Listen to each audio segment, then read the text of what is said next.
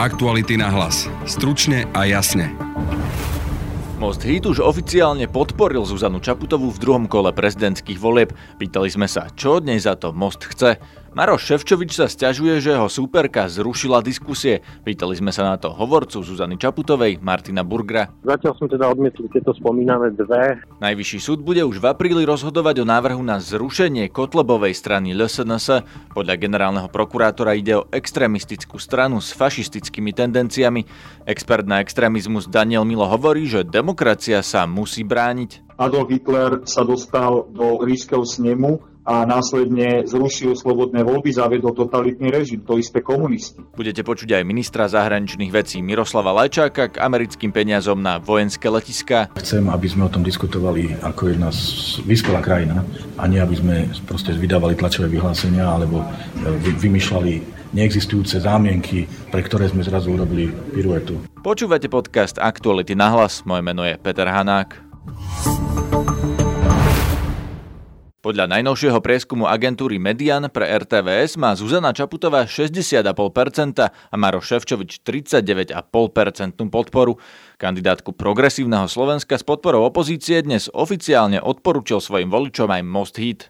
K avizovanému stretnutiu Bel Bugára a Zuzany Čaputovej napokon nedošlo zo zdravotných dôvodov predsedu koaličnej strany.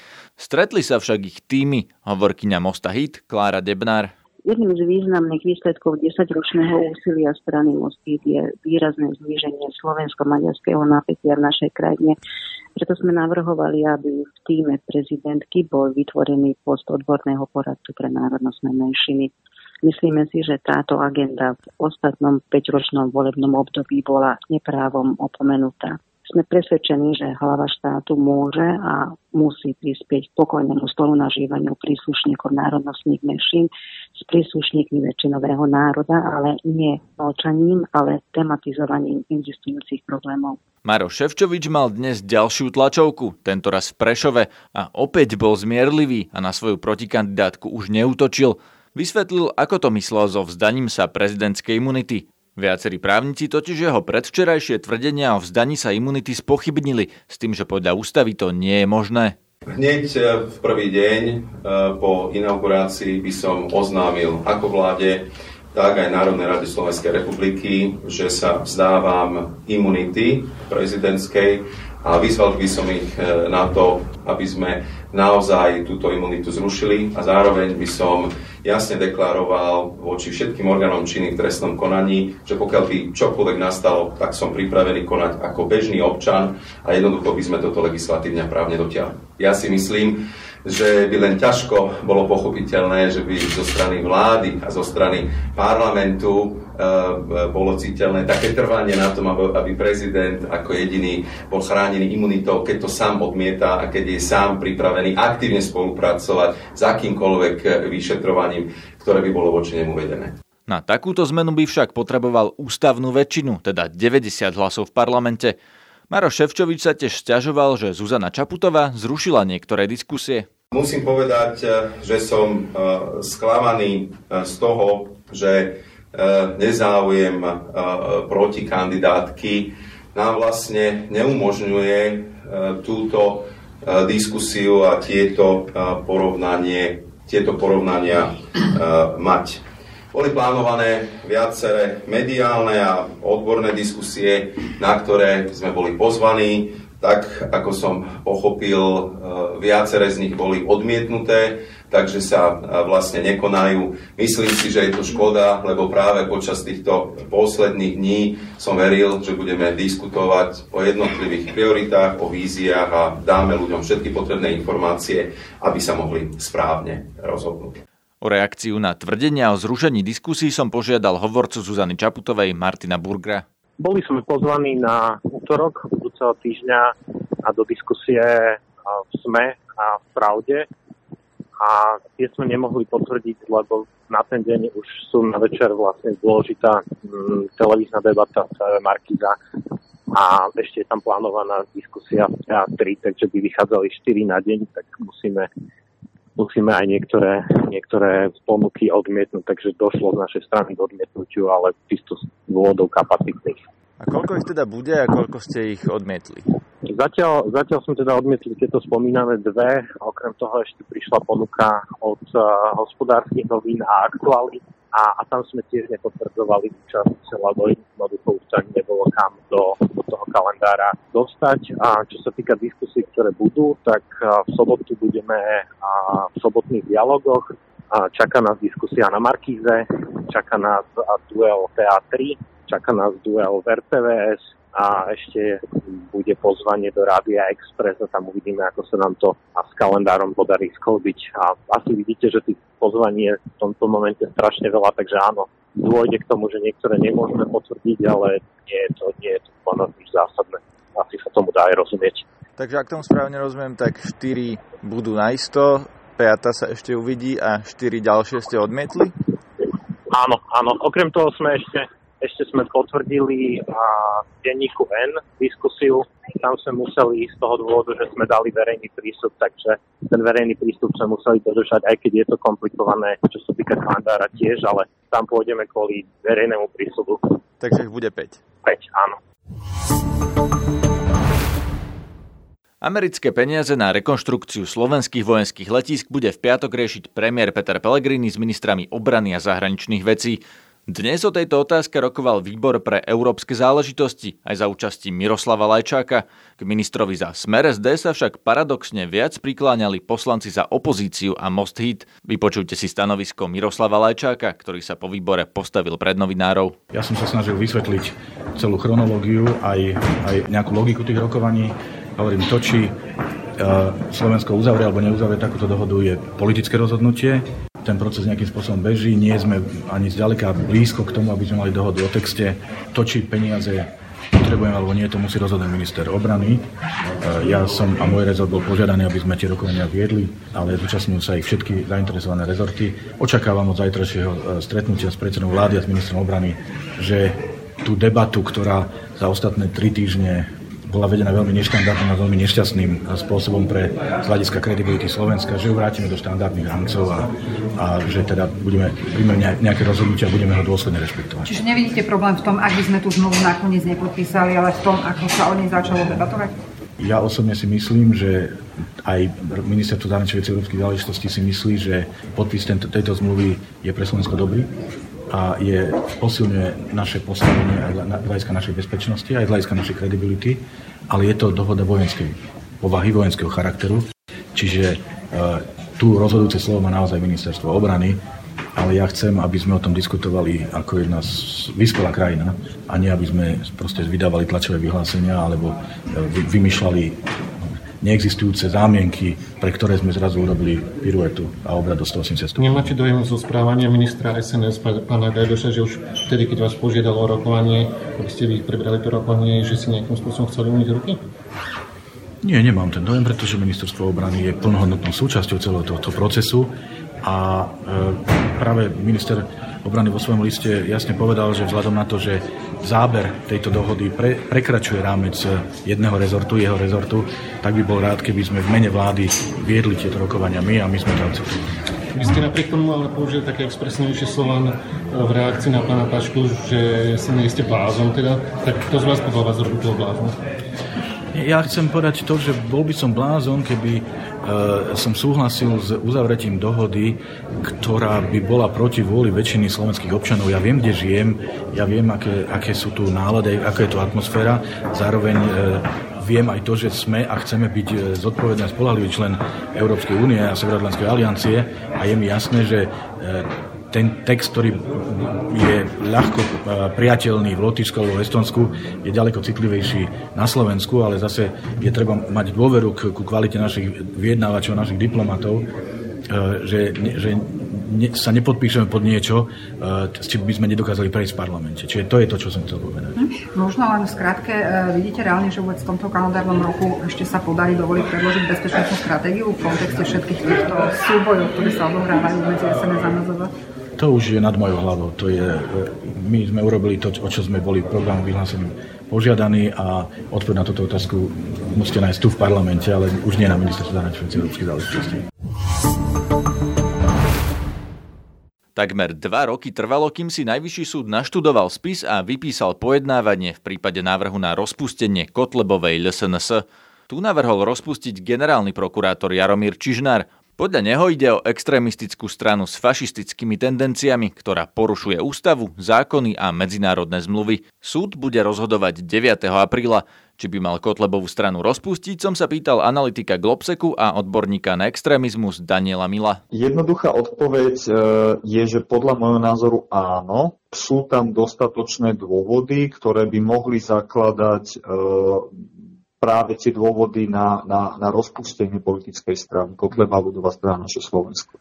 Čo sú tie dostatočné dôvody? Prečo podľa vás by súd mal tú stranu rozpustiť? Môžem vychádzať z toho, čo je, čo je verejne známe, komunikované. Um, za jeden možno z takých hlavných aspektov je, je kontinuita a nadvezovanie na ideológiu um, to, že štia slovenského štátu, čiže hlinkovej slovenskej ľudovej strany, používanie pozdravov, symbolov, tzv. toho princípu národný, kresťanský, sociálny, otvorené hlásenie sa akoby k k ideológii, ktorá bola, ktorá bola jednoznačne totalitná. A toto samé o sebe by podľa môjho názoru mohlo stačiť na to, aby, aby najvyšší súd takýmto spôsobom rozhodol. Druhý možno aspekt je, je to, že či činnosť tejto politickej strany je v rozpore so zákonmi, ústavou alebo nejakými medzinárodnými dohovormi. Nazvem to, že ako široko bude, bude interpretovaná to, čo je to činnosť politickej strany. Ak sa pozrieme na podobný proces, e, ktorý pred piatimi rokmi, myslím, bežal v Českej republike pri rozpustení uh, delnickej strany, tak tomu je pomerne rozsiahlý zhruba 170 stranový judikát e, Českého nejvyššieho správneho súdu, ktorý tam presne argumentuje tým, že za činnosť nie je možné považovať len nejaké konkrétne prehlásenia nejakých najvyšších predstaviteľov tejto politickej strany, ale aj činnosť poslancov, vyjadrenia v tlačovinách a tak ďalej, ktorými tá strana de facto akoby prezentuje svoje názory, postoje a tak ďalej. A vy vidíte takú činnosť e, tejto strany, ktorá by naplňala napríklad znaky fašizmu alebo extrémizmu alebo niečo, prečo by mali byť rozpustení v, tej, v tom, ako prakticky tá strana funguje a čo jej členovia a predstavitelia robia? Tam sú dve roviny. Viete, že jedno je trestnoprávna rovina o konkrétnych osôb, ktoré či sa dopustili alebo nedopustili konkrétnych, eh, konkrétne trestné činnosti. Vieme o tom, že dvaja poslanci boli trestne stíhaní. Či tamto trestné stíhanie bolo zastavené z nejakých procesných dôvodov. Myslím, že v jednom prípade padol nepravoplatný rozsudok, v inom bolo zastavené teda údajne pre pre neschopnosť daného poslanca ovládať, e, ovládať počítačovú techniku a tak ďalej. Ale keď sa pozrieme naozaj na, na prie, prierezovú, na tú činnosť tej politickej strany a jej predstaviteľov rôznych, teda nebaví sa len o Marianovi Kotlebovi, ale aj o všetkých ostatných predstaviteľoch tej strany, regionálnych štruktúrach, tak podľa mňa by sme v tomto súhrne našli dostatočné dôvody na to, ktoré by poukázali, alebo teda ktoré by odôvodnili takýto zásah. Najvyššie sa bude rozhodovať len na základe toho podania a tých faktov a tých e, dôkazov, ktoré sú uvedené v,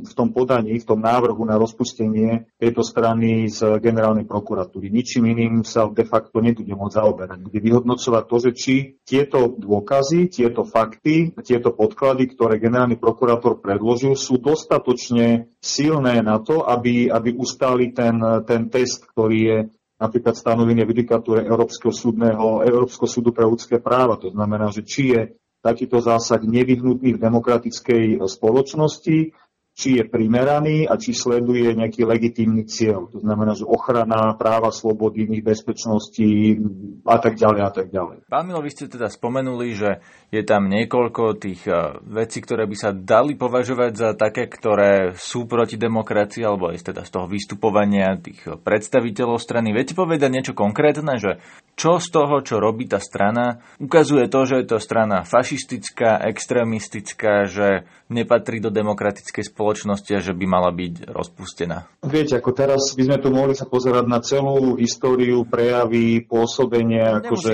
dajte no, jednu, no, dve je... konkrétne veci. Prečo si to Jednu, dve, tri konkrétne veci. Uh, môžem povedať uh, prejav, prejav poslanca, poslanca Mazureka v, Žilinskom rádiu, za ktorý bol napríklad uh, udelený zatiaľ nepravoplatný rozsudok, ktorý povedal, že takýto, takýto prejav naozaj naplňa znaky trestného činu, bolo tam udelená nejaká sankcia. Možno ten celý proces a stíhanie, stíhanie iného poslanca Mizika, viaceré prejavy Mariana Kotlebu z minulosti, e, používanie pozdravu na stráž, otvorené hlásenie sa k slovenskému štátu, obhajba jeho predstaviteľov, alebo nadvezovanie na, na ideológiu, ktorá počas slovenského štátu bola vlastne ideológiou tohto zriadenia. To možno, na čo sa vy pýtate, že ukážte mi jeden, jednu konkrétnu vec. E, ako takýchto vecí je, je viacero menší, ktoré v tom svojom súhrne, v tom svojom celkovom dopade zakladajú možnosť, alebo ak sa posúdia takto komplexne, tak zakladajú možnosť uplatniť aj takto zásadnú sankciu voči tomuto politickému subjektu. Jedna strana Mariana Kotlebu, Slovenská pospolitosť, v minulosti už rozpustená bola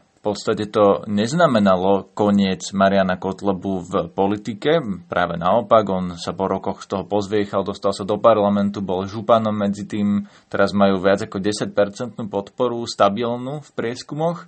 Myslíte, že to niečomu pomôže, ak by tá strana bola rozpustená? Viete, toto je, áno, toto je otázka, ktorá vznikla už aj v čase, keď boli podané viaceré podnety na generálnu prokuratúru, ktorá potom z nich sa nejakým spôsobom uh, sa tým vysporiadala a urobila to vlastné podanie. Toto je otázka pre vás ako pre novinárov, ku ktorej sa ako novinári určite máte právo vyjadrovať a skúmať ju.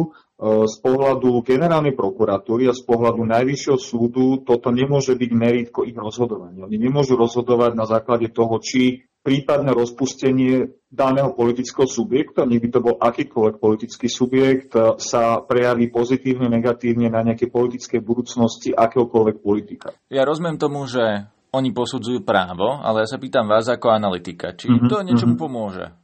Ja si myslím, že áno. Tak povedzme si, z môjho pohľadu to pomôže.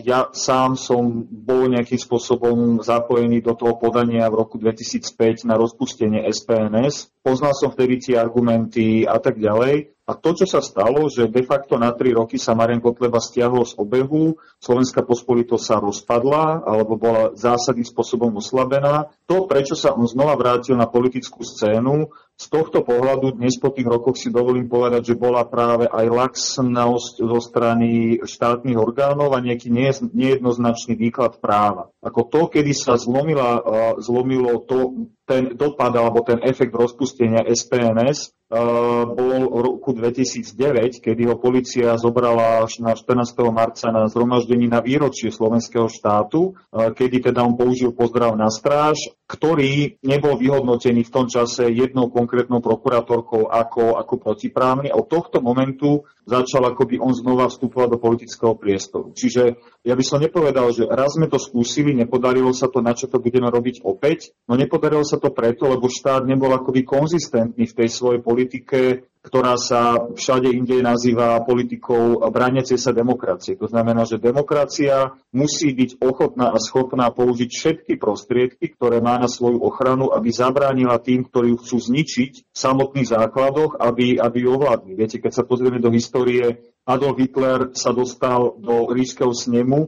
a následne zrušil slobodné voľby, zavedol totalitný režim, to isté komunisti v 48.